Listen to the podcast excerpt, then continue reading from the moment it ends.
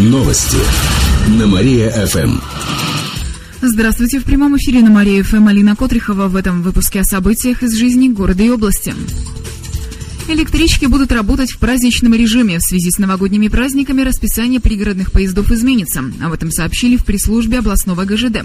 В канун Нового года, 31 декабря, электрички будут ходить по пятничному расписанию, а с 1 по 7 января по расписанию субботы.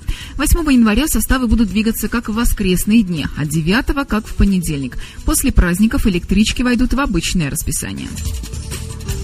Бывший министр финансов научит чиновников следить за бюджетом. Алексей Кудрин приедет в Киров в среду. Он презентует свой проект «Открытый бюджет». Кудрин проведет семинар для глав районов Приволжья.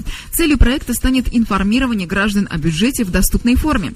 Чиновникам объяснят, как вовлечь жителей в распределение бюджетных средств. Отмечу, что Алексей Кудрин сейчас возглавляет Комитет гражданских инициатив. В него входит и губернатор области Никита Белых. Кирове выбрали Воснецовскую Снегурочку. Ею стала студентка АвиатГУ Анастасия Бельтюкова. Раньше она выступала на концертах и детских елках в образе Снегурочки. Поэтому Анастасия хорошо представляет, как должна выглядеть внучка Деда Мороза. Мне кажется, вот чисто визуально она должна быть славянской внешности. Это должны быть русые, светлые волосы, светлые глаза, ну, голубые желательно. Вот. То есть такая добрая улыбка, всегда нежность, скромность, но при этом такая искренняя э, доброта, которую ну, увидит любой невооруженным взглядом. Во время своего выступления Анастасия старалась как можно больше общаться со зрителями, и детьми, и членами жюри.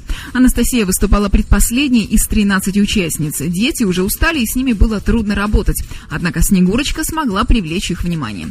Теперь девушка будет участвовать в городских елках, а также встречать Деда Мороза из Великого Устюга, который приедет 24 декабря. Кроме этого, она примет участие в мероприятиях, посвященных эстафете Олимпийского огня. В мэрии добавили, что конкурсантки также получили приз зрительских симпатий, награды за лучший вокальный номер, самую энергичную игру со зрителями и многое другое.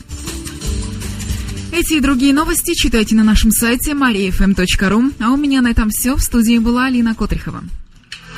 Новости на Мария-ФМ.